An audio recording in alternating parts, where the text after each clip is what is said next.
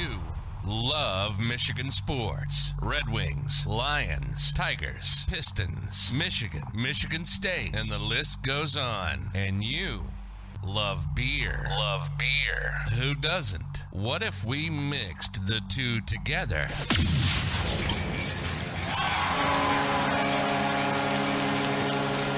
This is State of My Sports. We'll talk everything Michigan sports, like only we do, and then we'll down our fair share of beer from a local brewery, grading the beer throughout the episode. So pop a cold one on your end, and we'll get busy on ours. This is the State of My Sports. That's right, everybody. This is State of My Sports, and this is episode 145. Tonight, we are going to talk about the MLB lockout, touch on that during our introductions. Then we'll introduce our Michigan beers from Brewery Nix after that, and then we will jump into the Juwan Howard talk. You know, this has been really talked about on Sports Talk Radio for the last 2 days, nonstop. At least in Michigan. I don't know about nationally and stuff, but it's been. I did not realize it was going to absolutely kidnap Sports Talk Radio, but it did. I think nationally too. Yeah, it's been all over. I didn't really listen to any national opinions. I probably should have, because I think you get a lot more even answers. But we're going to talk about that. Talk about how we think, what we thought about it. We're going to talk about the Pistons' rising stars and kind of dig into the draft. Maybe it's time to tank. Maybe it's not. We'll talk about that. Then we'll have some college football questions before we grade our beer. And then we'll have the 0-1 Wednesday parlay like we do for the Betting Hero segment and move right along. But we're sorry for the late start. I had a birthday dinner for one of our good friends. So thank you guys for starting late tonight. That you guys are on set. Well, Micah was here before me. Ryan, you just... Well, thank... You just... What were you doing? Your mic is off. Micah's mic is off. You're right. Yeah. Yep. This is why I can't do it. So I'm Sam Walter. With me today, we got Micah Smith and Ryan Walter. Also, thank you for the wake up text. So I can come over here. Were you sleeping? Probably would have been soon. I was napping in the car. Gosh, when I drove by, when I was pulling up, your car was off. Correct. And it was completely dark. I was like, oh, I must have went inside, went in the basement, and didn't send the sitter home. I wasn't happy about that. It could have saved me some money. But oh, man. You said wait. No, So, I happily waited with a nap. We're here. We're rocking now. If people are watching us live, please be part of the conversation, and then let us know your opinion on all the topics, and let us know what you're drinking, too. We're going to get into our beer introductions here after we talk some MLB. The lockout continues to happen, and I did look more into it, and it is officially a lockout. So technically they could be playing based on the old collective bargaining agreement, but the owners said, no, we're literally locking you out. You can't come, you can't play. And so it's not a strike, right? It's not a strike. Exactly. I think that's a big, the lockout's when the owners are saying no. A strike is when the players are saying no. And basically the owners are not letting the players kind of live their lives with and play baseball. We did talk last week that the young guys, the guys that are off the 50-man, 45-man roster, whatever the number, 26-man, what is the number? I mean, 40-man is the extended roster. Okay, Those are the guys that can go up and down and stuff. But, okay, so if you're not on the 40-man, you still go to spring training and all that good stuff. So spring training invites usually include, well, it's all 40 plus more. Yeah, so the key, Riley Greens, Torkelson, some younger pitchers and stuff that matter are in Lakeland, I guess, doing their training. No games, obviously. They've delayed it for a week, but I did want to talk about like what's really going on. So the MLBPA's focus has been on funneling more money to the younger players. Basically, they originally talked about they wanted to get the free agency earlier. It sounds like they've kind of backed off of that. Because it's going to be on service time like it always has been. They wanted that age-based free agency instead of the service time. It sounds like they've kind of gone away from that, and that's not necessarily a breaking point between the two, but it sounds like they want 5 years instead of 6 years control. So they want to get the year down, and then they want one more. Okay. And it's with all the young stars in the league right now. I mean, I get it. They want their 24, 25-year-old free agents to get all that money. Yeah, and with all the money that's getting tossed around, if you can not have to pay a guy It benefits the team, too. You're going to look at a 15-year deal worth something at some point. Another talking point that they've had is the league and owners want to expand the postseason to 14 teams. What do you think about that? That feels like too many for baseball. Not that I would hate it, but baseball is the type of sport that you really don't want to water down the playoffs, right? Yeah. I mean, what do you think about that? Well, it's hard. I mean, I don't think people really truly understand how difficult it is to make the playoffs in baseball. It is different than the other sports. It's so tough. Yeah, I mean, football, you get half the teams in there, or even more now, right? They expanded it to the nine. Yeah, I'm not sure the exact number. Yeah, at minimum, it's half. And then basketball, it's more than half. You have 16 out of 30 teams make the playoffs, and like you have to try not to make it. In baseball, it's exclusive. It's 8 teams. Yeah. Or historically, I guess they have the one game play-in now. Yep. So yeah, I mean, I don't know. I don't know how I feel about that. I think the one play-in game is pretty ridiculous. I at least play a 3-game series. Yeah. Yep. I agree with that. I would rather expand something along those lines rather than adding another team and all that. So what are they at right now? Is it so they want to move it to 14? Is it 6 and they want to move it to 7 on each side? Or is it at right now? Yeah, so like 7 American, 7. Right now it's 5. Hold on, let's do the math here. So there's 4 right divisional to go to the series champ. Yep. And so there's 4. And there's 2 wild cards. 8, yeah, and then the 2 wild cards would be 10. So it's 6 they want. Because one gets eliminated in the playoff game inside. Huh. So 5 per side make it. Yeah. Man, that's, yeah. 5 AL, 5 NL. They want to do 2 more, so they basically just want to have another play-in game? Is that what they're going to try to do, you think? A lot of this has to do with the competitive balance. They're sick of teams, really like the Tigers recently, the Astros before that were just terrible, and that was their way to get good. Because if you have only a few good teams and then the rest of the league sucks and they're just trying to hoard picks and not pay people, then it makes the whole league less valuable because nobody watches because those games are boring. And you talked about the competitive balance, and that's another issue that they're trying to work out is the thresholds and penalties. Basically, the owner's latest proposal, they want it to shift to be, I want to say, like, kind of shrink it so you can't go as high, you can't go as low, to kind of bring that balance of at least people are spending money, not just, I mean, that's kind of what the MLB owners are known for is, they all make a crap ton of money, and then if you don't spend it, you make even more. Like it's pretty simple math, and when you have teams that are collecting luxury taxes from the Yankees and making all this money off of everybody else and not spending it to put a good product on the field, it's an issue.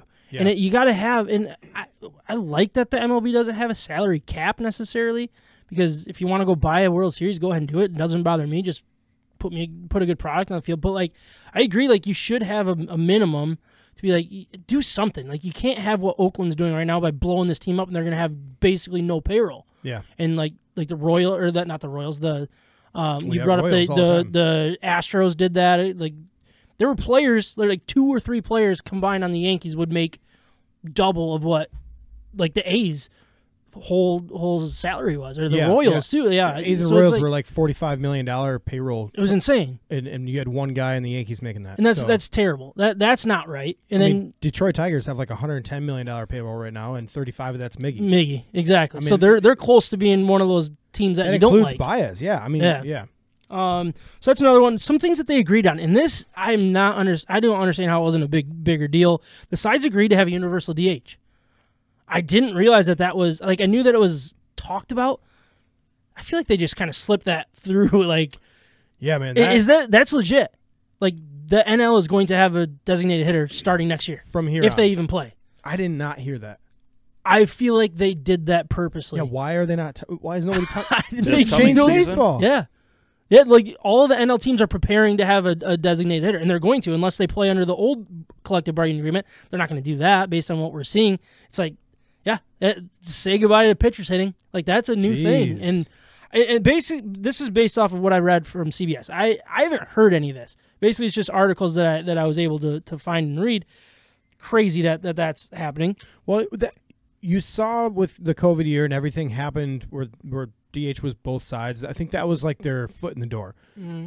Because they've wanted to go that way for a while, but baseball purists don't want that. And I actually... am not a purist, but I think the DH on both sides is a good thing. I do too. I don't hate it. Yeah.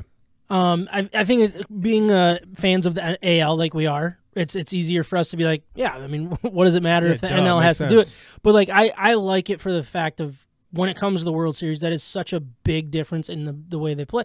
It's like, just play the same baseball game. Just play with the same rules. Why do we have two rules to begin with? Just like, let's just have a set standard. Yeah. It seems pretty simple. Well, what you're going to see is you're going to start seeing long-term contracts given to pitchers in the American League instead of almost exclusively in the National League, mm-hmm. because those pitchers would go there because they knew they had an out every time through the order. Yeah. And so the Max Scherzers was like, why would I stay in Detroit and have to face like legit lineups all the time when I could go over to the Nationals and dominate easily? Eight hitters year after year after year. Yep. Yeah, and it's crazy.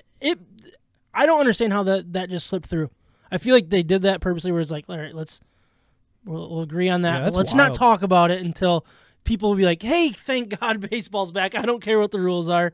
And you got rid of the purists because they don't know what's going on, you know, because they don't follow social media and stuff like that. They don't know how to read. Probably right. They don't know how to read online articles. They're walking the halls of Cooperstown or something. Yeah, like, this is just so cool. No idea what's going on. This is awesome. They're still using typewriters.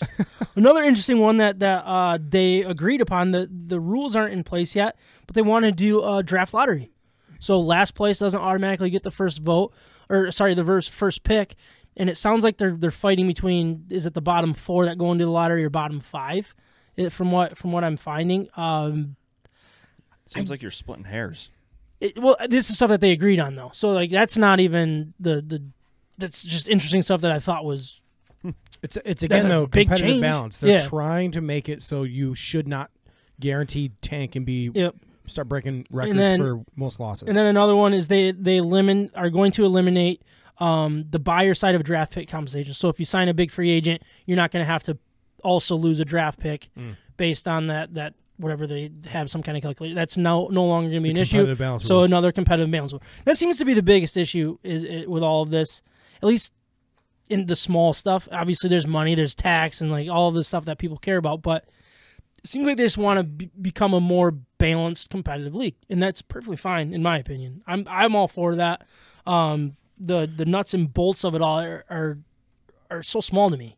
Yeah, I'm wondering if they're ever going to go to a minimum like a salary floor. Yeah, a salary floor. Because that would be interesting. That would be the part where like that would force somebody to be invested in players. I think it would.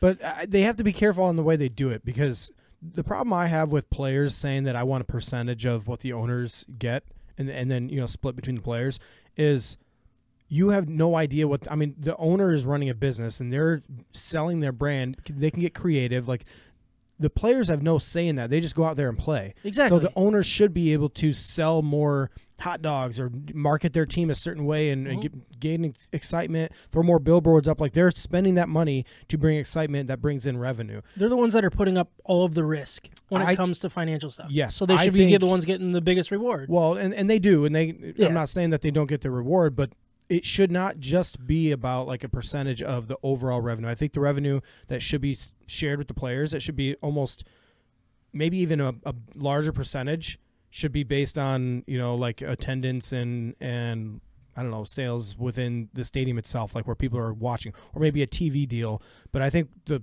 salaries and the luxury tax number should not be based on overall revenue of the teams. That number should be a percentage of the overall revenue of something else. And I don't know what that is, but I have a problem, like I said, with players just demanding this. And I'm on the player's side, but I think if you draw the line and just say it's only about revenue, I don't know. Yeah. That doesn't make sense to me. In my opinion, from an outsider's perspective, a non-player, obviously it's nothing to do with me, not an owner, but like I think their biggest issue is you have these certain players that make like for the Tigers, almost 50% of the team's salary. And that's where the biggest issue is you have a massive gap from top to bottom. And I know most of the leagues do, but it doesn't. It seems like it's way more drastic in MLB, especially with the amount of players that are available. You know what I mean? Like, it's way larger than NBA, and well, NHL kind of is a little closer to that. It's the way the deals are done, and baseball is a great salary compensation plan for the players. Like, those guys get paid. They have guaranteed contracts. They don't have to worry about getting injured. Like, they're getting paid either way. So they have a good thing there. I don't know. I'm not really sure where to go after that, but. Yeah, I mean, basically, so what we're seeing here is they met yesterday, they met again today, and they're planning on meeting every day this week. And really, it's the first time that they've shown signs of, you know, panic, if you will, or actually trying to get something worked out. And it's just frustrating that it got to this point before you have these week-long meetings. It seems like it should have been happening way before, and I don't know, I feel like if people haven't turned us off yet by now, they probably will if we keep going. But, I mean, it was just, it's getting really close to being like, all right, get this freaking thing done. I expect a shortened season. I do too. Yeah. I really do. And I almost feel like both sides are okay with it. And another thing with the shortened season, it's like they have this deadline of, I think they said the 28th. If you don't have a deal done by the 28th, that'll start affecting the regular season. I'm wondering if these guys even taking into consideration the player visas and stuff, because usually these players are here. Some get delayed into spring training multiple weeks, and it's like, all right, well, they don't know if they're coming back to work. You can't come house them.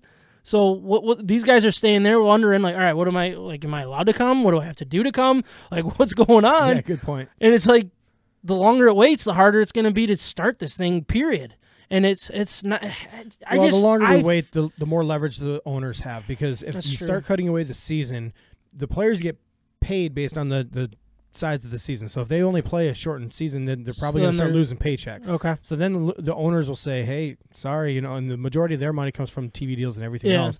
So hey, like, we want to get this done. Maybe they'll say we'll pay you for the whole season if you agree to our terms. And then if we get this figured out, then we'll, if we miss games, then you'll still get paid for them. The owners are always in the best position, but they can just kind of dangle whatever they want out there, the carrot, and then, you know, players will bite. Yep. Well, let's get into our beer introductions for the day. I went to Siciliano's and I was like, hey, what's a new local brewery here? It doesn't have to be Michigan brewery. And I got an idea, like, and took me to a place that I didn't even know existed. There's a back cooler at Siciliano's. Yeah. How do you get to it? Walk through the door that says cooler, and I never went back there. But I just figured, like, from the front, you go to the back. Well, like, I just figured whatever was in there is the stuff that's on the shelf. It's just, like, their overflow. But no, it's, like, the stuff that they have to keep cool no matter what. You know how, like, certain beers, like, you can't go room temperature, period, and it has to stay somewhat cool? Really? Yeah, so there's a whole new section that I'm just like, dang, I had no idea this was here. How do you get to it? The door. The freezer door. Or cooler door. I'll have to go there. So, all right. So, you know when you walk in, you're, like, all the way to the left. So, like, the checkout aisle's here. Yeah. And then you kind of walk, and you got all the Michigan beer, like, basically down that same one. Right. And then you keep walking straight where you put the – have you returned cans there? Okay. So, like, you can go to the right, and it's, like, a cellar almost. But then there's a big fridge door right there, and you open that, and there's, like – that's where they keep all their ciders and, like, other stuff like that. So, blew my mind. I'm going to have to look a little closer next time at that kind of stuff. There you go. Got to walk through the door. Anyways, they introduced this one to me. This is a brand-new brewery. I think they opened in 2022. I don't even know if they have a brew house yet. I think, Micah, you got some information. But Brewery Nix. And what they are is, and read it, but they're a gluten-free brewery. They are. Is that basically what it is? The whole brewery is? Michigan's first gluten-free brewery. Straight up Jill's Lane here, right? I mean, this might be right up my alley. I don't know. I mean, this is pretty light so far. So tell us a little bit about it. So, okay. Brewery Nix gives everyone the ability to once again enjoy the experience of craft beer. Not only do they cut out ingredients for a healthier, more pleasant gluten-free option, in nixing the labels around gluten-free, they've allowed for enjoyment without the diagnosis or the dialogue. Interesting. Is there more? There is more. All right. Real quick, I'm gonna read the comment. We had a Carrie is drinking Cakewalk, which is a vanilla cream ale from Right Brain Brewery. Oh, yeah. Okay, so... They are a 100% gluten-free brewery, founded, designed, and crafted with a simple goal to empower gluten-free consumers to rejoin the table. Their beer is brewed with you in mind, the enthusiast who wants to go to happy hour, relax, and enjoy craft beer, but has had to sit on the sideline because any craft beer that is worth drinking is not gluten-free. We're here to change that, they say. And you can find their beer around town. You can go down to Bridge Street Market, the D&W's at Breton Village and Grand Haven, Forest Hills Food, Horrocks Market, and none other than Siciliano's Market. For sure. So when I was at Siciliano's, there was the lager? What is this? Yeah, the gluten-free lager. They also have a double IPA and a stout. That's what they had at Siciliano's, at least. I'm not sure if they had any more on their website there, but I didn't really pull up much about this particular one, but it's 4.6 alcohol by volume and just a gluten-free lager, and it's definitely light and crisp, I would say. Yeah, I mean, it's made with water, millet, rice, sunflower seeds, hops, and yeast. Malt, honey, clean and refreshing is what they said. Yeah. Was there any more for right now, or should we save some for later, Michael? I'll save it for later. All right. Follow us on Instagram, Facebook, Twitter, YouTube, and Twitch. State of My Sports.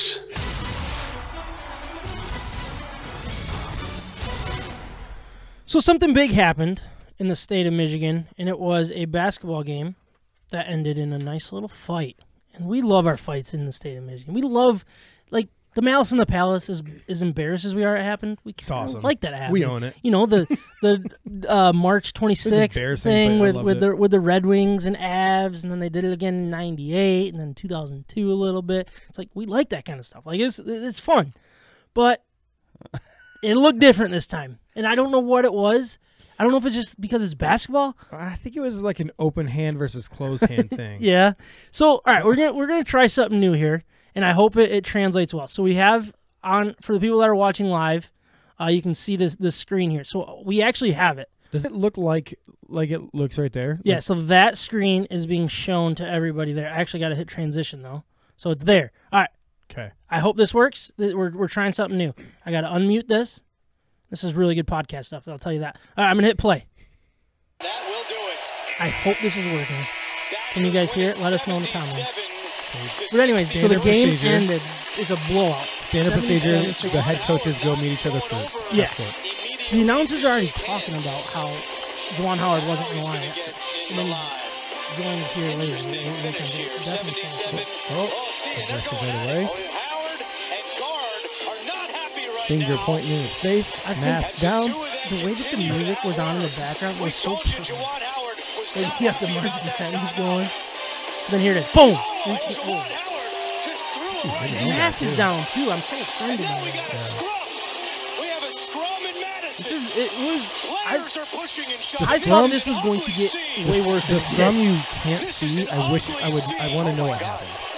It's it is a tough angle. I do have another angle that I wanted to try here. If we can. Again, please let us know in the comments if this doesn't work out for you guys. I apologize. I also don't think the sound goes over to our actual podcast version, so that kind of sucks. But yeah, I mean, from that angle, we didn't get to really see a whole lot, did we? And it was. Well, it happened fast. It did happen really fast. That's a good point. And shoot, where'd that go? I just lost it, didn't I? The other version that I wanted? Let me refresh and see what I got going here. All right, here we go. Nope, I wanted to stop, though. But no, all right, so initial thoughts. What did you guys think of what happened? All right, this is the other angle's not going to work. Sorry. I hope that first one went good. Yeah, I mean, we saw it. We saw what happened. We saw it. Everybody else saw it. It's cutting in and out. Need better internet for that. But we're connected. We're hard connected. We better have good enough internet. Hard connect. Right? Isn't that what it's called? Hard connect? When it's on a cord? Yeah. Not Wi-Fi? I don't know, man. Oh, wow. Something else is going on with this thing. My first thought, because I didn't have that video, the only clip going around for like the first 12 hours of the day was at the point when Juwan and Coach Gard were basically in a nearly physical altercation, and then it escalated from there when Juwan reached over.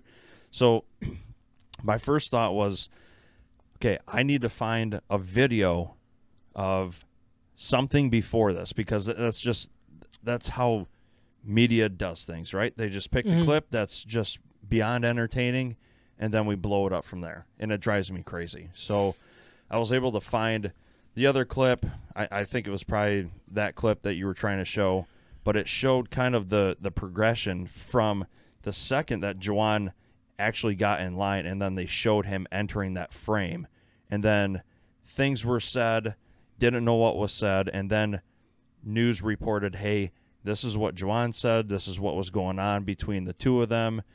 And like initially I was pretty upset with Juwan.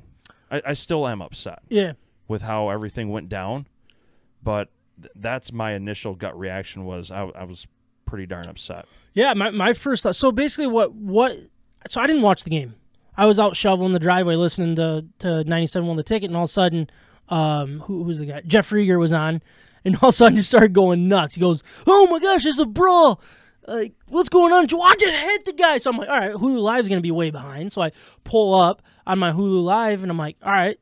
And basically I'm watching this live, and I got to see it all, and it was like, I didn't know what happened. So basically what it sounds like happened is, so there's a part that everybody's talking about. The part everybody's talking about is the timeout that pissed Juwan Howard off.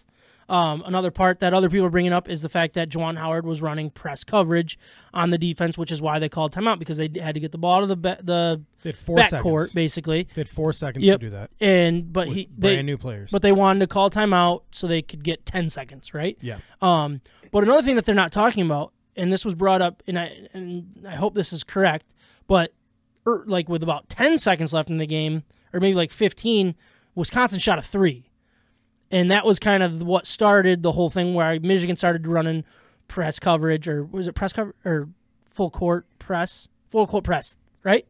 Juwan doesn't call it that, but that's what it's called, right? Press five or something press like five. That, right? Or man five. Yeah, and then he called it. Basically then there was time. It was definitely the guys weren't getting along. The coaches were pissed at each other and were, all right, I'm going to show you, I'm going to show you, I'm going to show you. It went back and forth. And then it led to what it did.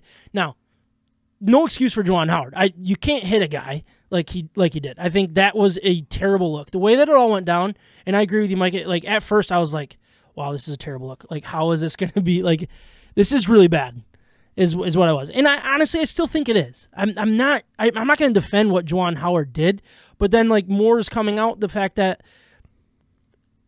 he was protecting his players, it sounds like, because the assistant coach that he hit, I guess, had his hands on one of the Michigan players. So that changes my perspective. It's like, okay, he wasn't defending himself anymore. It wasn't, I'm going to show you. It was, I'm going to defend my player. Don't touch my mother effing player. Yeah, their assistant is basically what it came down to. Had his hands on Terrence Williams. Is that who it was? Yeah. Okay, all right. I mean, Ryan, what were your thoughts as all this was even happening? I mean, I think it's 100% Juwan Howard's fault. He's at fault for the whole thing. Yeah, it would not have escalated to the level it escalated to without him having the attitude he had at the end of the game and just really acting childish about the whole thing. Now, I like the competitiveness that he has. Like the fact that he takes little things like that personally means that he's not going to roll over, and he's got that fighting kind of spirit. I want that in a coach. Yep. But you are the head coach of University of Michigan basketball program. You are better than that, and there's no excuse. There's no excuse for him. Absolutely, I'm disappointed in him. He needs to represent himself and the university a lot better. Now, I think media is going to have a field day with this, like they already have, and they're going to blow it out of proportion. The fact that he didn't go in swinging. He went in halfway, realized that he wanted to grab, and it was like the most awkward open hand, touch to the face. There was no red mark on anybody's face after that. Yeah. But what I didn't like is that he kept going, and his aggressiveness even after that. And that's what bothered me. Yeah. He should have been the one telling his players to stop. Then Diabaté, whatever his last name, however you say it, the freshman, stud freshman, big, strong dude. He goes in there. He's throwing legit punches at that point. Yeah. And it got rowdy, and it should never – now are you really trying to claim that you're protecting your players when you led them into that kind of an environment? Exactly. No, I agree with you completely. And not only that, but his press conference after the game was garbage. It was disappointing. I feel like that's he had an opportunity to say sorry for his actions. Yep. He had an opportunity to say, hey, this is what I saw. I was defending my players. He didn't talk about his players once. Nope. That it was like in defense of them. Nope. And that's where it's like, I'm wondering if he even saw that. You know what I mean? The way that we saw that somebody had their hands on a player. You said it was Terrence Williams that was getting... Yeah. He said he has hands on me, and he was protecting himself. Exactly. He said, you don't touch me. Yeah. He said, like, that's what it was about. It was about him. And that's the disappointing thing for me. Now, if you're defending your players, I'm all for it. But then to say that. And that's where I was just like, oh, he had an opportunity to...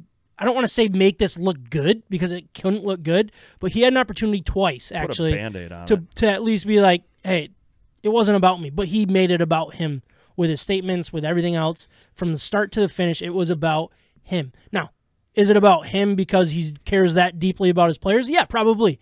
But he probably cares about his look, too. And that's where it's like when he gets touched and he's like, you don't touch me. Don't effing touch me. That's him confident, like, you can't do that to me.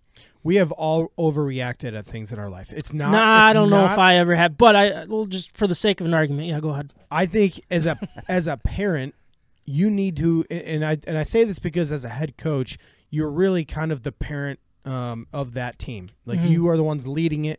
They answer to you. You establish the rules, and you are the leader of the team or the mm-hmm. family. So as the leader of my family, I have to be able to apologize to my family, to my kids, if I overreact to something and I unfairly punch them or I unfairly react to them in a mean way of some kind yep. that hurts their feelings. I have to be a big enough man to go into that room and sit down with my kids and say, you know what? I was wrong. I should not have reacted that way. I am very sorry for that. There was no excuse for it. And that's what being a leader truly is. Mm-hmm. So I don't care that he overreacted, and that's what I'm saying. The fighting spirit, perfect. Yeah. But then when you keep on going and put your team at risk, I have a problem with that. And then when you have an opportunity to man up, be a man, be accountable for it, and own up to it and say, I'm sorry, I overreacted. I still do not apologize for, you know, the confrontation, yeah. whatever, but I reacted and let it get way out of control, and that was not my intention, and I'm sorry, and I own up to that. Yeah. None of that was said. Yep. And I obviously we don't know what was said behind closed doors. Maybe he said that to his team and stuff like that. I don't care. I agree. That doesn't matter. He had an opportunity to be the face of a true leader and a guy that's not afraid to admit when he's wrong, even if he doesn't think he's wrong in the moment, too. Like he exactly. could still have those feelings and be like, what I did was wrong, and that's unacceptable. And what and he let sorry. His so you got the his two players, Terrence Williams and Diabaté, yeah, both suspended one game. That's on him. Yep, because he led the way of being like, this is what we do, and he put them in that position. Now, did they have to go punch people and do what they did to get suspended? No. But if that's the tone that you're going to set as the leader, man, you just really – it was so disappointing the way this has been handled. Yeah. In my opinion. Again, if I'm going to go pick a fight with a guy and throw a punch or whatever, and my kids are sitting there and they start punching the other kids of the other family, right? Am I going to go back to my kid and say, you need to be better than that? Exactly. No, they followed my lead. Yep. That's what happened. It was off. So let's get a little into the suspensions of what laid out. So head coach Juwan Howard – suspended 5 games, the remainder of the regular season, fined $40,000, the biggest in Big Ten basketball history, I should say. Terrence Williams and Diabaté both suspended 1 game. Now you go over to the university side, Greg Gard fined $10,000, and then they had one player suspended, Neath suspended for 1 game. What do you guys think about the punishment here? Because I look at it as light. Let's focus on Michigan to start. If you guys are cool with that, and if we want to bring in the other side when we're talking, that's cool. But I think from a Michigan side, on paper, you look at it, it's like, man, that you put the suspension right next to the video. You're like, no way, those are the same situations, right? Like what we just watched together. It's like that was way worse than a 5-game suspension and 1 game per these two players, in my opinion. Now, there's a lot of rules that I think Big Ten can only suspend a coach for up to 3 games according to their contracts and stuff like that. And then they worked with Big Ten to make it the University of Michigan and Big Ten to kind of make it a 5-game suspension. I feel like if there was 8 games left, it would have been an 8-game suspension. If there were 7 games, it would have been a 7. So most likely. I look at it as 5, and I'm like, man, that doesn't seem to fit the crime. Now, there's also rumors, and I don't know the details, that this is at least 5 technically, and they're going to revisit it once these 5 games are up. I think that's more the university side trying to figure out how they're going to handle probably the publicity side of it all, because you have some angry people. But what do you guys think of the punishment? I think the punishment is fine for Juwan, and I get what you're saying. Maybe it's not enough when you look at the video, but then I think that's where that $40,000 comes in. It's a lot of money. Okay, it's a lot of money, but then you look across the aisle at kind of a measly $10,000 for Greg Gard, and you go, okay, well that's what that 40 is making up for, is that there's no other regular season games to be suspended for. And so that $40,000 to me kind of makes up for paying for yeah. And I think the suspension is fine. I mean, what else do you want? You know, I don't think they're going to the tournament. He's not going to be. Well, they have the Big Ten tournament. They have to win. Well, I mean, they have the Big Ten. He could come back for 1 game in the Big Ten tournament, and then you could have just gave him the rest of the year. You know what I mean? Yeah. And I think that's probably what they're weighing. It's like if they go out and win, let's say 3 of the last 5 games, they're still on that bubble team and they're 1 or 2 wins away from a Big Ten champion or from making the tournament in the Big Ten. You know what I mean? Yeah. Making the tournament with 2 Big Ten tournament wins, then they'll bring them back and be like, all right, let's get this thing done. If they lose 4 or 5, and they're like, all right, we're not going to get in, just stay out of the picture the rest of the way. That's why I think they're leaving that door open, personally, to kind of see, all right, how are we going to handle this? We could just say you're done. But Kyle jumps in typical Kyle fashion, calling me soft. He said the suspension fits what Howard did. Now, that's interesting coming from a Sparty. That's interesting to see. But I don't know. What does that mean? Sam is soft. He thinks that I'm going, I don't know. I think I'm out of shape or something, right? Because he's right. No, but I think he's talking about that. I think they should have gave him more. But yeah, I think I actually expected a little bit more of a fine. I think I don't think it's a soft. I think it fits. Yeah. Let's be honest. He did slap somebody on the face, and was it childish? Yeah, it was childish. Do we know if the suspension, if those are paid games? I don't believe so. No. Okay, so it's not just $40,000. He can't even have contact with the team. So most likely, from what I heard, most likely it's unpaid suspension. Yeah. And the extra $40,000. I mean, the unpaid suspension might be $100,000. We don't know. I mean, he makes a lot of money. Yeah. But then the Wisconsin side, I'm really surprised that the assistant coach didn't get suspended. Now, do I think Greg Gard did anything to really get suspended? No, I think you see those. No, zero. You see those zero. Coaches kind of like grab each other and like no, we're going to talk about something right now, and that happens a lot. And I feel like that's all he did. Now, the assistant coach getting off scot-free is scot-free or scotch-free? Skate. Scotch. I think it's scotch-free. Let's go with that. He got away with nothing. No, I don't believe you guys. That's the problem. No, Scutched. But I think he's the one that should have got a punishment, if anybody. I don't think any of them should have been suspended over there. I mean, what did the head coach? If you look at the Wisconsin head coach, you're right. He went in with the right hand for the handshake. Then he made sure he almost held Juwan in place, and he put his other. But that was hit, and it really honestly looked by his body language. It looked like his story was accurate when he had his press conference. No, he said that he was trying to explain the rationale for the timeout. He knew that made him mad. He knew that he wasn't happy with him. They were going to have words, and he saw that he didn't meet him at half court right away. Yeah. So he was trying to just break the ice a little bit and say, look, I was not trying to make you mad. I was not trying to put my players in a position to create a turnover when they're barely on. We're not trying to rub it in necessarily. Yeah, exactly. Like, that was not the intention here. It is to put my players in the best position possible to get across half court. Yeah. Do you believe that? I do. Yeah. Yeah, I do. Up 14? Yeah, I think coaches and players can get it's the whole thing with, like, flipping your bat, like in baseball. Who cares? That does not mean you throw a 100-mile-an-hour fastball at the next guy's head. Like, grow up a little bit. He beat you. He hit a home run. He could do it whatever he wants. Next time, throw a curveball at his head and watch him jump out of the way. Like, I don't know. I'm not one to retaliate. I'm one to beat him the next time and use it as motivation. So if Juwan acts like that, I think that he's being a baby. I agree with that. But at the same time, Juwan Howard, all he was doing was talking. And if he's saying, we'll remember this, we're going to remember that, just keep walking, right? The other coach could have kept walking, but he didn't. And look, I'm not saying that – I agree that I don't think Wisconsin – like, I don't think they should have got suspended. The only one is the assistant coach that put his hands on one of Michigan's players.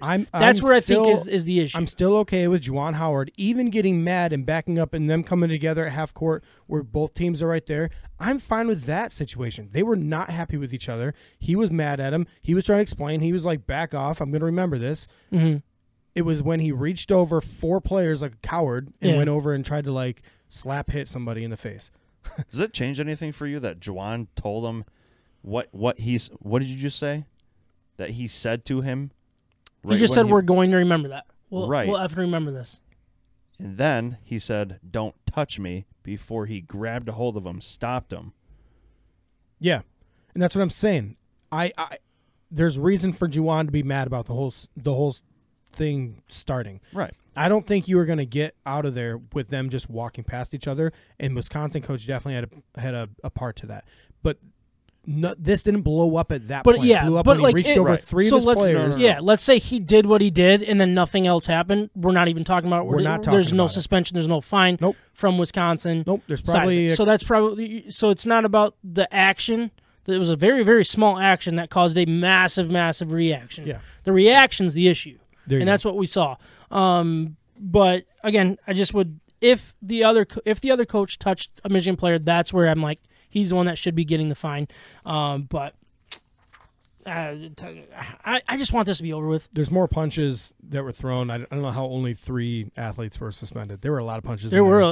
I'm surprised that it cooled down as quick as it did. Yeah. Because I was ready for that to be the next mouse. It looked like they were in the stands. It looked like there was something going on over there. Yeah. Like there was guys on the ground. I was like, holy smokes. The whole thing on the ground, like somebody got hit hard in there. Yeah. So the statement from the University of Michigan, or I guess it's from Juwan Howard, he said, after taking time to reflect on all that happened, I realized how unacceptable both my actions and words were and how they affected so many. I am truly sorry. I am offering my sincerest apologies to my players and their families, my staff, my family, and the Michigan fans around the world.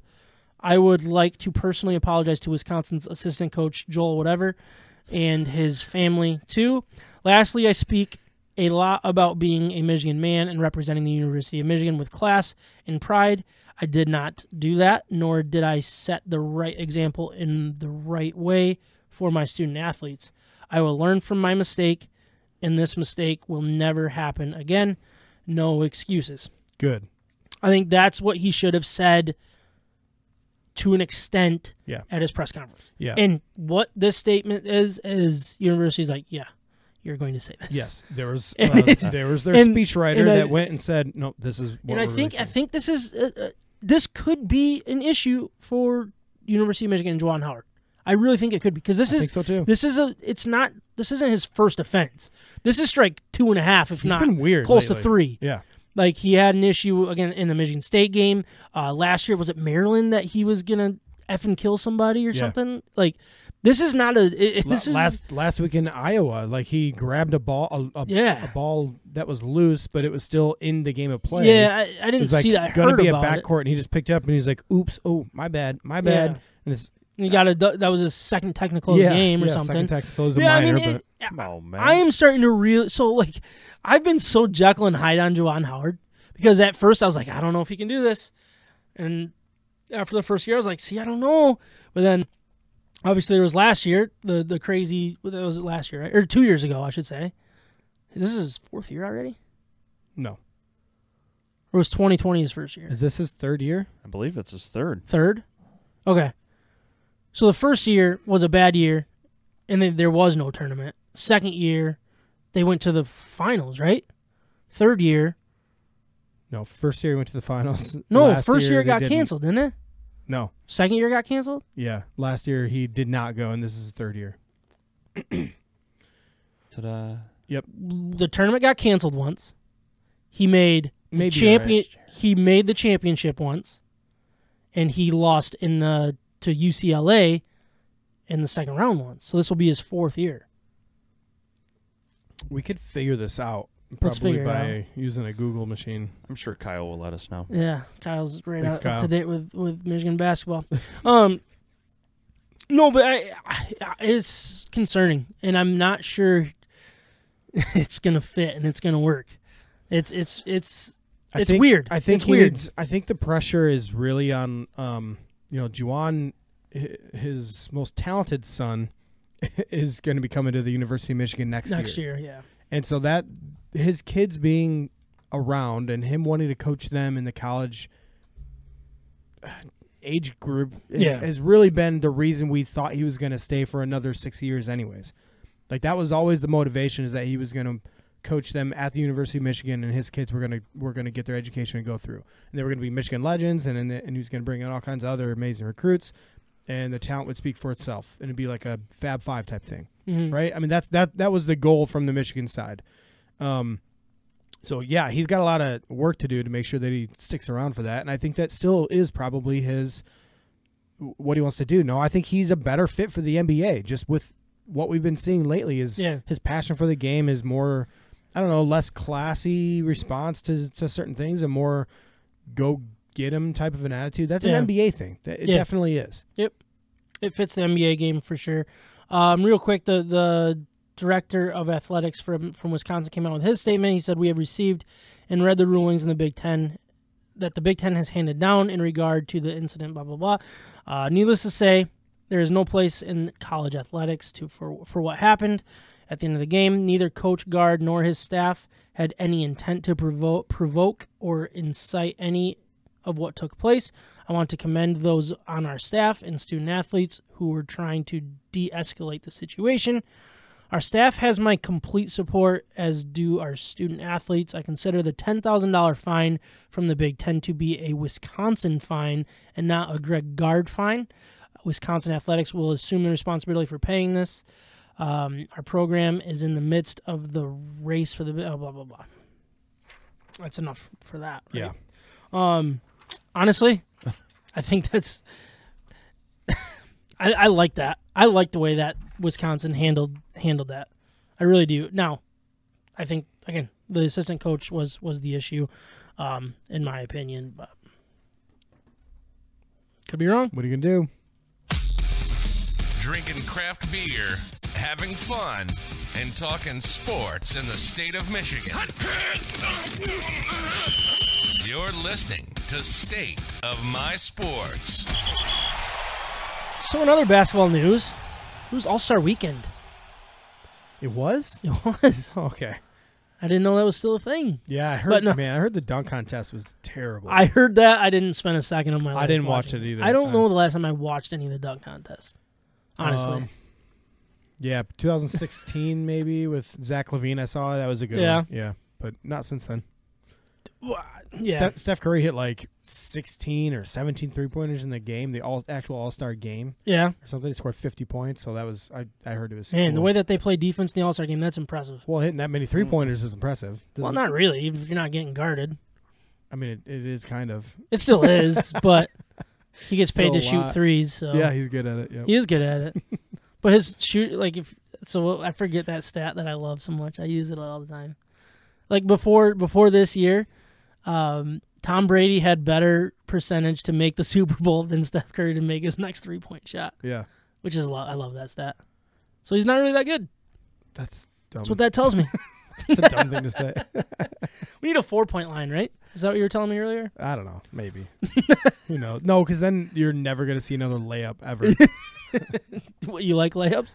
Better than threes, yeah. Oh, I mean, really? Kind of, yeah. Oh. So what do you think about Steph Curry? Like him. I like all the threes. It's good to those layups, too. Anyways, before the skills competition on Saturday and the All-Star game on Sunday, there was the Rising Stars game. And the Pistons fit right in with the Rising Stars. You had Cade Cunningham, Isaiah Stewart, and Sadiq Bey all playing. Cade Cunningham won the MVP, scored 18 points overall and 9 assists, hitting the key three-pointer in the finals and assisting on the play that led to the win on a Franz Wagner free throw. Franz Wagner. He played for Michigan last year. Franz Wagner. I said it right. Well, sort of. You said it weird. Wagner. Yeah, exactly. How you say it? He's German. Wagner. Go ahead. Just moving along. All right, anyway. His German accent's so on point. His ability to score and make everyone around him better really was it looked like that was on display. And with key young players around him, it was fun to watch. I mean, it was obviously just video wallpaper at the house when we were watching it, but no, it was fun. It was still fun to watch, in the way that he looked confident. He looked like, this is my thing. I am the guy to worry about in this. Like, he wasn't trying too hard. He was like, I'm going to play my game, and it's going to translate, and it's going to be really fun. Yeah, well, and their team definitely played more actual basketball than the other teams. It was pretty clear that they were running a little bit of what you could consider an offense compared to the other guys, and enough defense to win. And from the other teams, they were just kind of randomly shooting it up and just trying to get points and not taking it very seriously. And Cade's like, nah, I think I'm going to win MVP. Yeah, it's kind of cool. Like, he said that was his goal, is to win the championship, like win the 2 games or whatever. It was fun. It was fun to see him get the attention that he deserves. I think. I agree. I think that's pretty big for him. Yeah. I think it's important for him. It's important for the Pistons in the way that they're going to build this thing. Isaiah Stewart had a really good game in the semifinals. He scored 10 points and had 6 rebounds in the first win. So the people that missed it, was like 2 games, and then the winners played each other for the championship. Yeah, small little bracket. Isaiah Stewart and Sadiq Bey were on the same team, right? And then Cade Cunningham was on a different one. Yep. So then they played each other in the championship. But Stewart didn't score any in the final game. I think they kind of like changed who he was playing with, I read. I didn't really watch it, so I'm not going to Yeah, they kind of swapped out more. Yeah.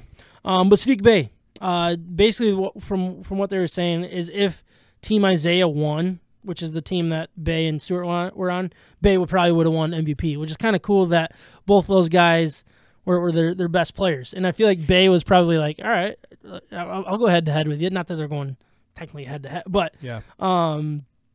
He carried his team offensively in the first game, scoring 16 points on 7 of 8 shooting. Also had a key block on Jalen Green, which is pretty fun to see, right? Yeah, I loved it. And then eventually they won the game.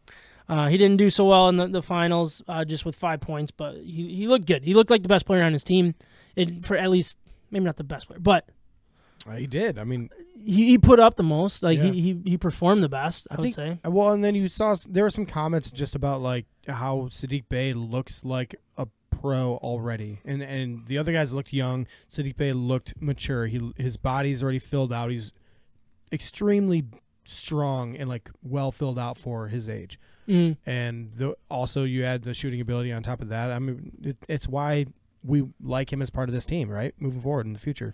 Yeah, it was just fun to see these 3 guys getting a lot of attention. Yeah, it really was, because they all played really well. They played well, and they were for me that doesn't really know basketball that well.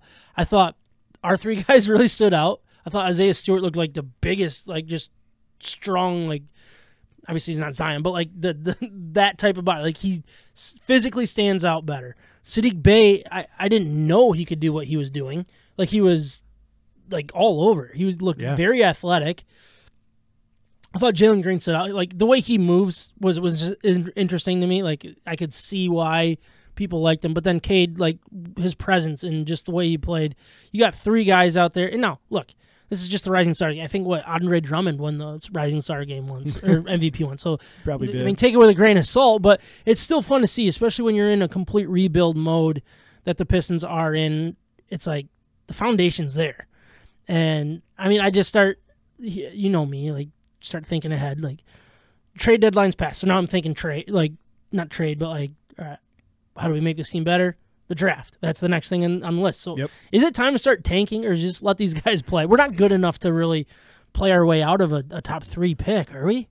No, I don't think so. Top three odds, I should say. Yeah, top three odds. As long as we stay in that range, I'm okay with it. We're gonna get a good draft pick. The top is pretty good, top heavy. I would say the top four kind of separate themselves from the field within the prospects, but they're naturally going to lose a lot of games. I think they'll actually start winning some here. I don't expect them to be the worst team. I think Orlando and or Houston will probably compete for that, and Indiana's done their best to probably lose the rest of the games of the season. Yeah. So it might get closer down the stretch, but no, that's the beauty of where we're at. Like we can keep Jeremy Grant, and it's not like we're start tanking. No, we're the worst team in the league already. Yeah. Tied with Orlando or whatever it is for the wins at least. Yeah. So no, we're going to be bad. And that's okay. So who fits what these guys are? Because this is the core, right? And I don't even want to think Jeremy Grant as a piece. Like in my head, he's going to be gone before this team's good. If you want to include him, that's fine. But like in this draft, like where does the list kind of drop? You kind of, like last year it was for the NFL. It's all about Trevor Lawrence. After that, it's like the next section. You got tier 1, tier 2, tier 3. Like where does the tier 1 break off, and who kind of fits what this team's going to be like moving forward? And the missing piece, if you will, this core. It's weird. I would say there's really the top tier is either 3 or 4 players. So the top 3 are almost consensus, the 3 power forwards, and Chet Holmgren is over 7 foot. But people say just based on his skill set and the way he moves and everything, he's a good shot blocker, but he should really play power forward, and that's his natural position. So Chet Holmgren, Paolo Banchero of Duke, and then Jabari Smith of Auburn. Those guys are having outstanding seasons. I think Chet keeps on getting better with every game. And then the other two guys are just playing out of their minds too.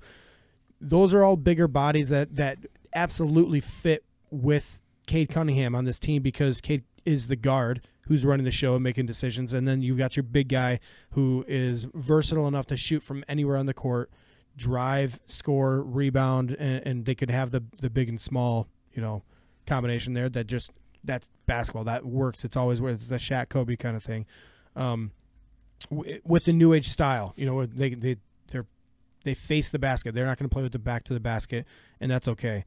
All three of them can do that. And then the other one is Jaden Ivey. I think he really belongs in that top tier. He is an insanely athletic guard out of Purdue. Oh, yeah.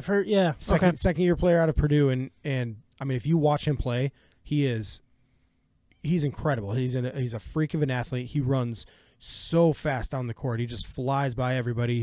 He could probably go win the dunk contest. This year he probably would have if he was in the NBA. And he can score, and he's not the best shooter, but he's just a dynamic playmaker, very similar to Jalen Green of last year. Okay. But his mom, I think, is a head coach of Purdue's women's basketball team or something along those lines, like a high school coach. So he has, like, really, really good fundamentals. He does not play selfish basketball. He's open to sharing. I like the way he plays. Plays really hard on defense. So if you pair him up as a guard, maybe a two guard, maybe a point guard. Sometimes he plays point guard right now, but he could be paired up with Cade Cunningham, and just they would be a dynamic backcourt. So do you think that the way that the Pistons are building, like they got a draft by position, or is the positionless basketball theme that we're kind of seeing a little bit more? Like, is there a guy that would kind of kill two birds with one stone? I really don't know. So, or is it just kind of like we can upgrade and we just got to upgrade? I think we need to upgrade. We need to get best player available. Yeah. And I think having Marvin Bagley added to the team adds another dynamic of getting rid of a need. So if they're looking at it and say, we absolutely need a big guy because the tallest guy on our team is, 6'9", Isaiah Stewart, who's an undersized center, even though we like him the way he plays. But that means we have to target a big guy and hope that Chet is there. That, to me, is unacceptable because you just prevented yourself from looking at Jaden Ivey, and that might be the dynamic backcourt like the Trailblazers have, or used to have, I guess, with McCollum and whatever his name is. But yeah, I know who you're talking about. Yeah. Lillard, Damian Lillard. Thank you. Yeah. Reggie Miller, Damian Lillard. Oh, yeah, but I think it just opens them up to get best player available, and that's the way I want them to go. I don't know what I would do as a GM. This is a very hard one for me to choose. I've had my favorites in the past that to me just seem obvious. Guys stand out, but then the more I look, I just fall in love or out of love with these kind of players. I'm kind of torn between all four of these guys. I don't know what the Pistons should do.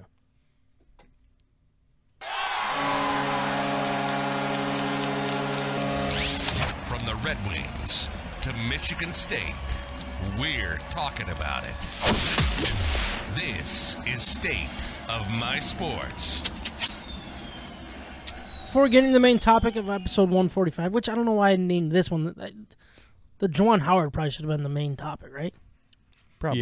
Yeah. Yep. Oh, well, live and learn. Whatever. I want to remind everyone that the Hops Brewing Company and Cafe is open and pouring some of the best craft beer in West Michigan. Their revamped food menu, rotating taps, wine and ciders make perfect for whatever you have going on, from late night drinks with friends and dinner with the family, yeah, and everything in between. Yep. I looked at you guys. I thought you were talking about me. You gave Ryan that look, like, here we go. You were saying. No, I think we were. I didn't even look at Ryan. Yeah, I think we were both closing our eyes, actually. You guys do that to me when I'm reading. Wow. The Hops is becoming a staple in the West Michigan restaurant community that we highly recommend to our friend and listeners. That was fake. I know that was fake. Yep. Yeah, that job. We highly Taco Tuesday, 250 tacos. Get it. Seltzers, great. Beer, love it. I so wanted to go there for Taco Tuesday today. Yeah, just saying. I didn't get around to it, but you had Leo's last night, so you're like, eh. I did. The Hops is the official brewery State of My Sports. If you mention State of My Sports, you get a nice little discount off your first beer. You know who has better tacos than Leo's? Than Leo's? The Hops. Leo's. Do they have tacos at Leo's? No. I bet you if they wanted to make a taco, like slice up one of their steaks and make it a steak taco. They're a seafood place, but yeah. Oh, they are? They have steak. But. You know what?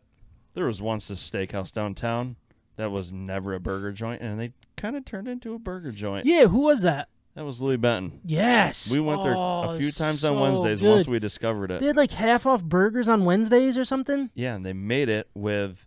They're like leftover meat from the night before. No, from the steaks? Yeah. What is this place? Well, it's gone now. Gone. It was Louis Benton Steakhouse. Dang. It was so Louis Benton, good. Right? Yeah, I do. I just didn't hear you the first time. It was so good. Those burgers were incredible. I got like a Cajun one that I was just like, that is my go-to. Now they were killing it. Now it's gone. And it's very, very sad. But like last week, we did some NFL questions, right? Liked it. Got some music there? Now we're going to do some college football questions. Hey. Oh. Again, they're supposed to be cut up in a nice hat for John to pull out and be dramatic. But that's not the case. So I'll just go through. You have a hat. I'll just I can't do that. Yeah. I'll just go through the list of the questions randomly. All right. Here we go. A few years in now. Do we like the transfer portal and the way that it's being utilized? I do. It gives any team an opportunity to get better. Once again, have the schools sell themselves to these players. Hey, this is what we're doing. We think you're a good fit.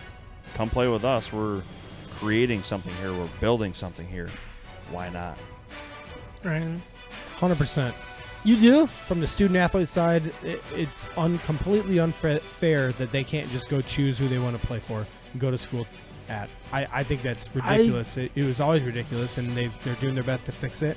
It has some unintended consequences, some changes, but let's live with the changes. Let them do what they need to do. I like the idea of it. I don't like the way that it's being used. I don't like the way the best teams are the ones that are capitalizing off it, in my opinion. I think Alabama and Georgia, like those are the teams that were trying to be like get more of the talent away from them. It's not happening, and they're just gaining the talent. They're getting the developed players already that some other team has already gone through developing. I hate it. I think it's stupid. Now, if your coach leaves, that's where I'm like, yeah, you should be able to leave. I think you commit to a coach, and you should stick with it. And, yeah, I don't like it. I don't like it. I don't like that. I don't like that it's so easy. I don't like that they have this easy of an out. I like that they have a way to have an out. I think that's why sitting out was a good thing. Like, for a year, it's like, yeah, you can go do whatever the heck you want, but you're going to get punished for this 1 year. If you went back to that, that would be a better... I like that a lot better, personally, because I don't like how easy it is, because you're recruiting to fill players, or your team, you're recruiting high schoolers, but then you're also recruiting your team.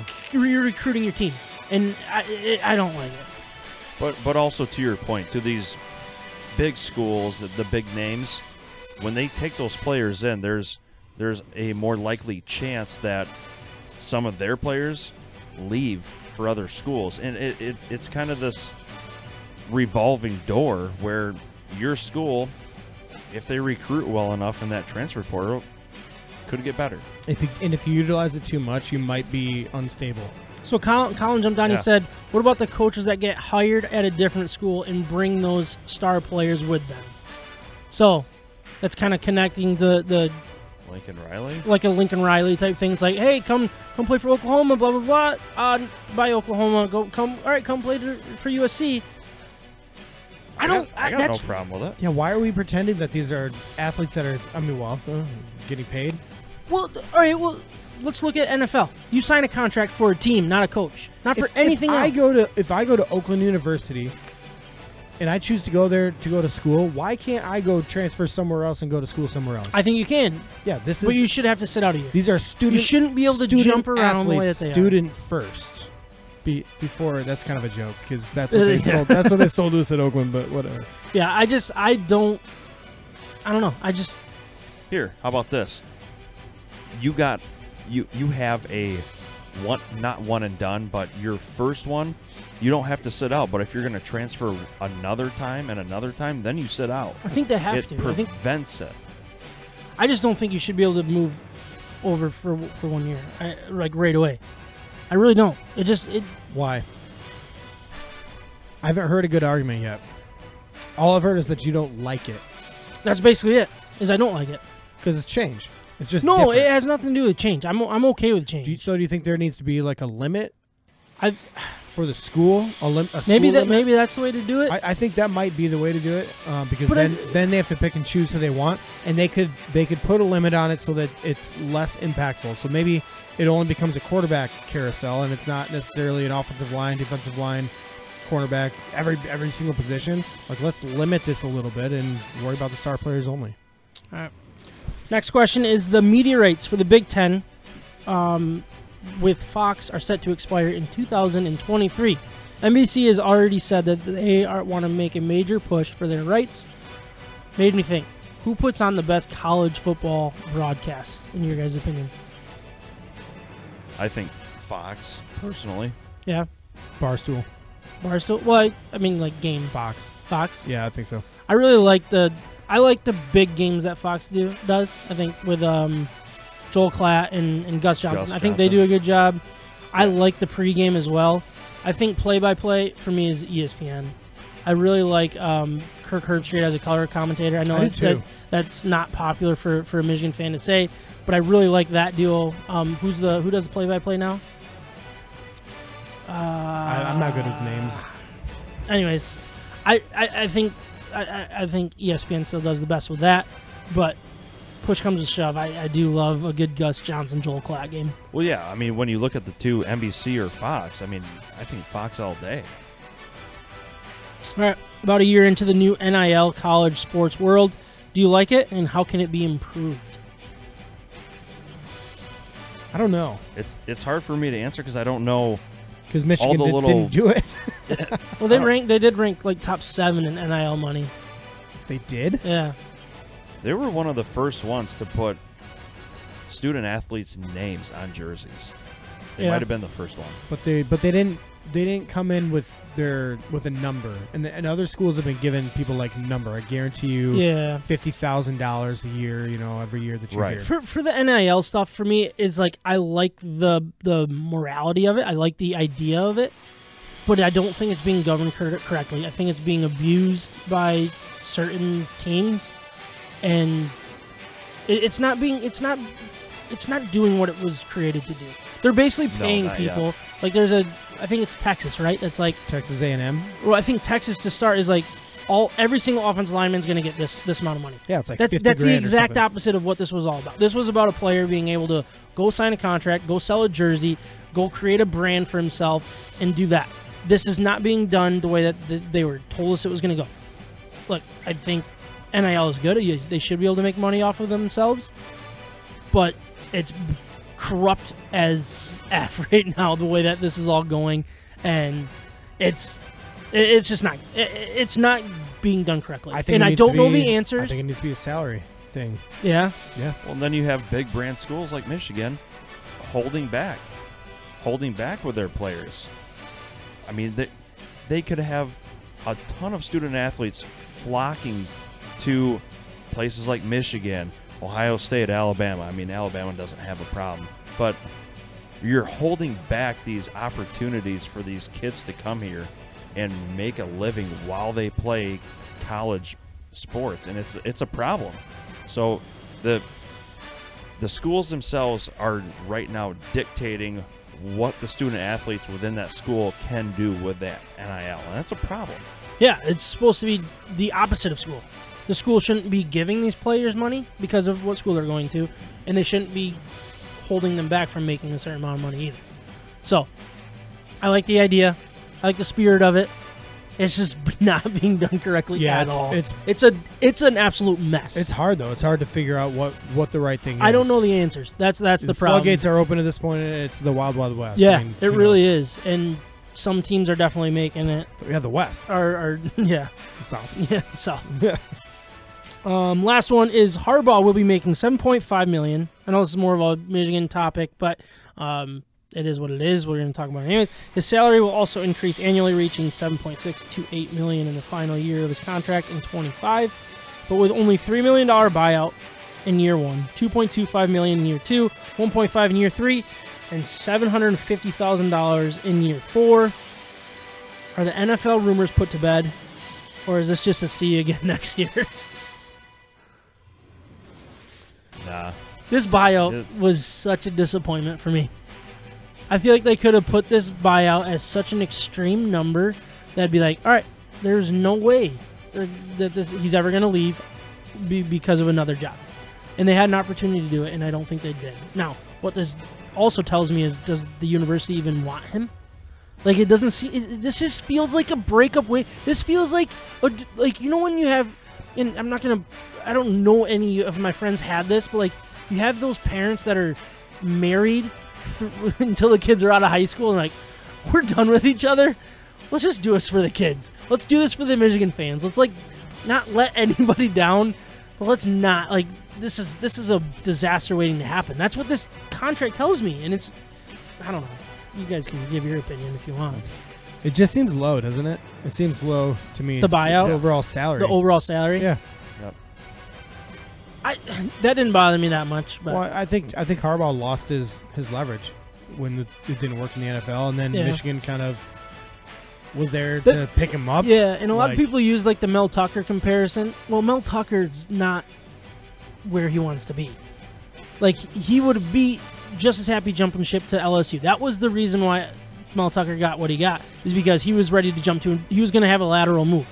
Harbaugh's not going to go coach Notre Dame. He's not going to go coach. If he's going to coach college, it's going to be the University of Michigan. If he's going to coach the NFL, that's their problem, right? So that's where he lost his leverage. It's like there's 32 jobs that he would leave, not 132. Yeah, you know what I mean. The negotiation was done by the time they started negotiating. Yeah.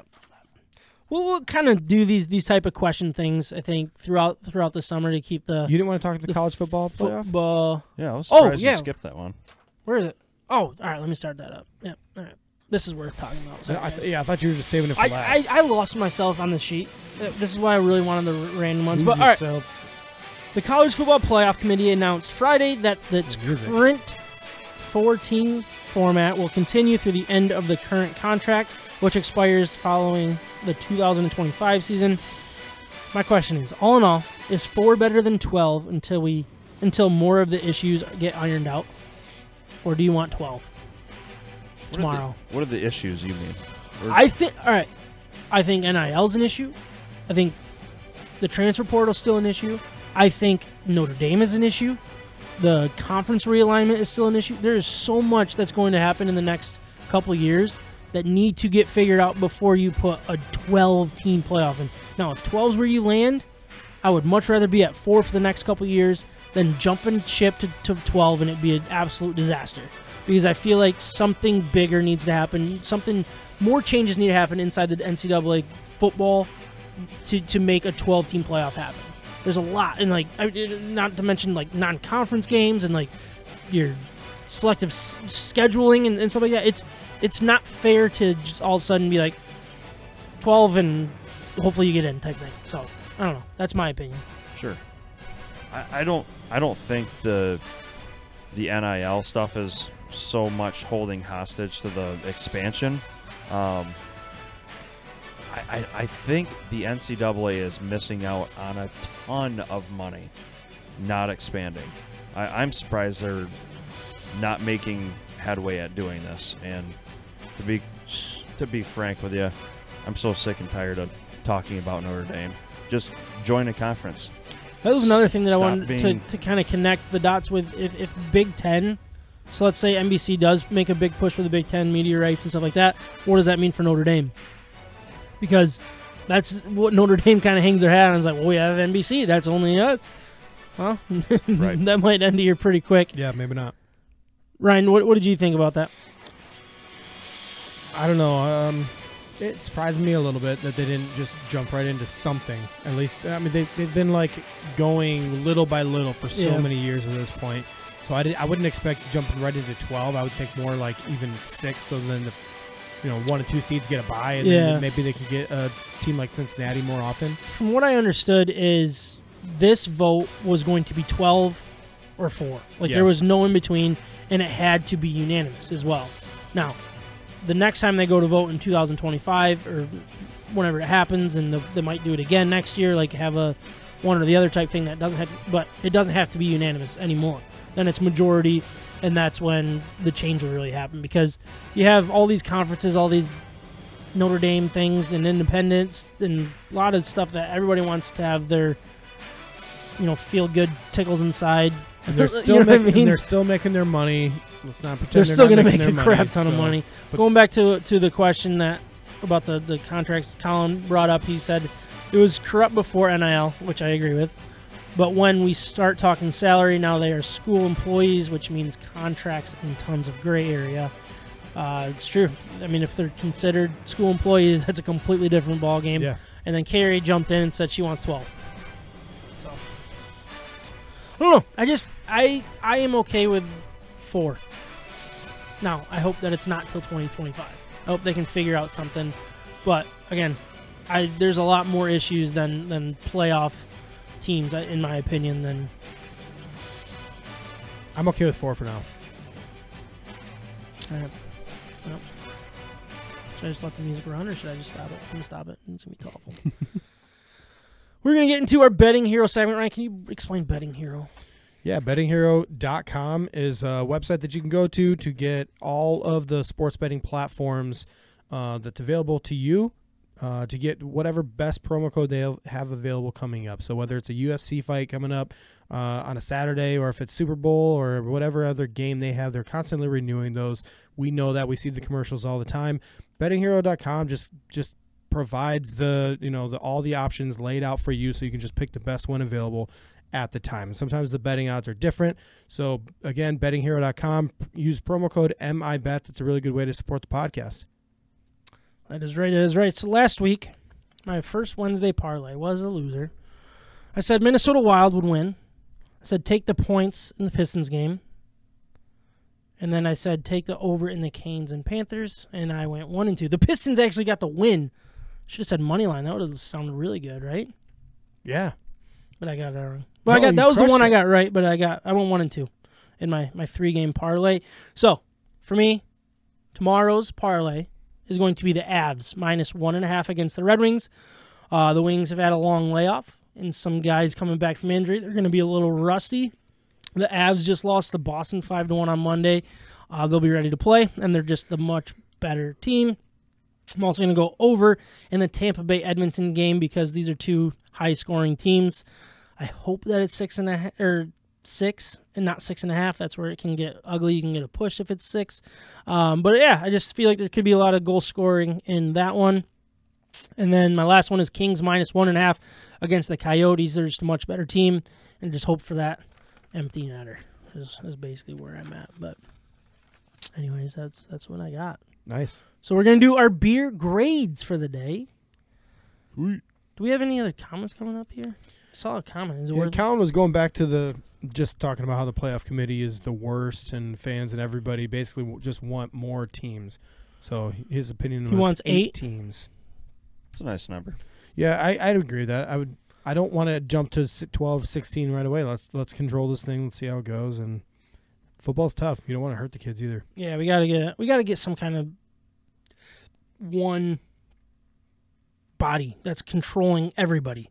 I don't think the NCAA does that well enough because you got the SEC's scheduling cupcakes. I mean, you look at Michigan's schedule next year. It's an absolute disaster. Yeah, so easy. Outside of the conference. So it's like that's where the problem really and we need to know their names, and we need to know their salaries, and we need to know everything about them. They have to answer for those decisions. All right. What are we drinking today? This is Brewery Nix. Do you have a name of the beer? I don't even see the name of this beer. I think it's just lager. Oh, it's just lager. Gluten-free lager, 4.6% alcohol. Micah, did you have anything else? You said you had some more, but you were going to save it for later. I do. Why don't you talk about the beer a second? Yeah, so this is their profile is malt and honey, clean and refreshing. It's made with water, of course. It's made with millet, rice, sunflower seeds, hops, and yeast. So, again, it is gluten-free, and that's kind of what they're hanging their hat on. And pretty cool option, I would say, just based on the 85% of people that are gluten-free nowadays. So... You can find their beer at the House Rules Lounge on Ionia Avenue in Grand Rapids, Michigan. They don't have a tasting room right now. It's in development, and hopefully they're going to be opening sometime this year. So keep an eye out for that announcement from Brewery Nix. Nice. So what do you guys think? I thought it was pretty good. I'm not a huge lager guy, so I don't. Yeah. But I would say it's very clean. Very crisp. It's exactly what it's supposed to be, and it makes me wonder, like, if we would have done the IPA, if we would have had a better opinion about it, because I think we kind of all like IPAs a little bit more than lagers. Interesting to taste and see what kind of flavor that would have. I mean, it's hard to. If you're looking for a gluten-free beer, if that's what floats your boat, like, I'm sure this is right up people's alley because it tastes like a lager. It tastes exactly what a beer's supposed to taste like. Mm-hmm. Now, lagers aren't our style. It's just kind of is what it is. I'm leaning towards a 6.8, and I don't mean that in a bad way at all. It's just the style, I think, for me. Yeah, I had a hard time picking out, the ingredients in this beer, and that's due to me not knowing what the heck I'm talking about. When I know I'm tasting beer, I just know what I like. Again, I'm not a lager guy. And it's a good beer, like you said, Ryan. It's clean. It tastes the way it's supposed to taste. I like how light it is. I really do. It's light, yeah. Right. I'm gonna go with a 7.3. Ryan? Yeah, I'll go with a 7.6. I think you're right though. It's kind of hard to pick out the flavors because the whole foundation of the beer is different. So we're starting from a different place, and maybe the notes we're used to tasting that is similar, like we couldn't even start there and then make a comparison, so it just makes it hard to compare to probably a normal wheat beer. Yeah, for sure. Before we get out of here, I do have a little surprise for you guys. Ryan, nice. Can you read Aaron Rodgers' emotional Instagram post? And can you kind of like make it like sad almost or like, I don't know, like dramatic? Can you do that for me? I think it'd be, can you give you a shot. Can you do is it? This whole thing his Instagram post? Yeah. Oh my gosh. Wow. Well. Go ahead. Here's some. Hashtag Monday Night Gratitude. For some of the incredibly special people in my life with some pictures from the last beautiful year. The last beautiful year? Jeez. At Shaylene Woodley, thanks for letting me chase after you the first couple of months after we met. Finally letting me catch up to you and be a part of your life.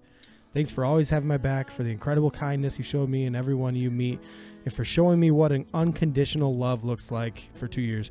I love you, and I'm grateful for you for 2 years. To the men I got to share the QB room with every day, Matt, Nathaniel, Luke, Jordan Love, and Ben Kirk, you guys made every day so much fun, and I'm so thankful for the daily laughs and stress relief that you brought me every week of the year.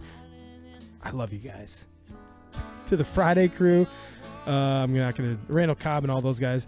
I loved every moment we got to spend together this year. Your love and support was overwhelming, and I cherish the friendships I have with each of you. To my teammates, past and current, you are the icing on the beautiful cake we call our job football. The friendships that we have will transcend our collective time in this game, and I am so thankful for the role that each of you have played in making my life that much better. I love you guys. Cherish the memories we've made. To everyone else, spread love and gratitude, you beautiful people, and read a book once in a while too while you're at it. Love and peace. Heart. Nice. What was he doing last night? He must have been tripping on something. He was he was either very high or drunk or something. I don't know if that's a retired, like I know he was on what's that dude's face? The guy, our biggest competitor. Yeah, Pat McAfee. Sorry, I didn't want to like give him credit or anything. Yeah, it's just, I don't know. I thought it was funny the way that how like emotional and thoughtful he was. Man, that was very thoughtful. And the picture that he posted, the pictures. With, right, yeah, he had like a scroll of like 8 pictures. I think. Yeah, I mean, man. He might be gone, but anyway. Think he's retiring, or you think it's Broncos? Honestly, my biggest thought is both the Packers and Aaron Rodgers are doing everything they can to look like the good guy in this breakup. That's what they're doing. The Packers are like, we re-signed your quarterback coach. We did this. We're going to do this. We're going to do that. And we didn't want you back in the first place. And Aaron Rodgers is like, oh, I thank you guys first, and I'm the good guy here. Read a book, blah, blah, blah. Like, he's trying to walk out as the good guy, and everybody's just going to be sitting there confused. Like, I don't know what to think. I don't know how to feel. Just sad. We're really happy. I don't know.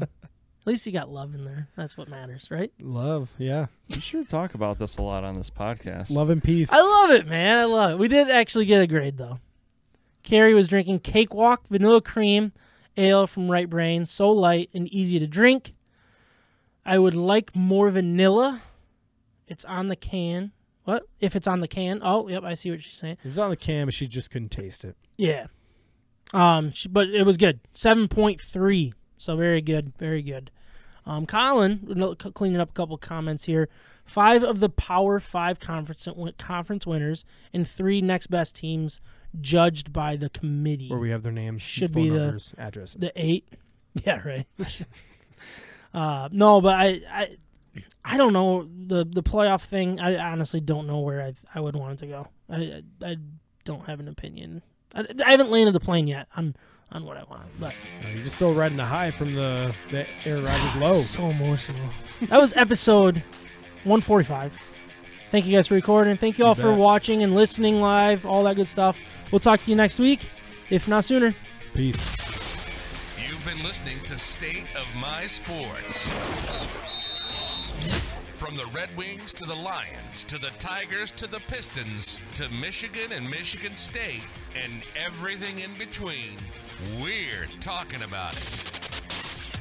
And don't forget the beer.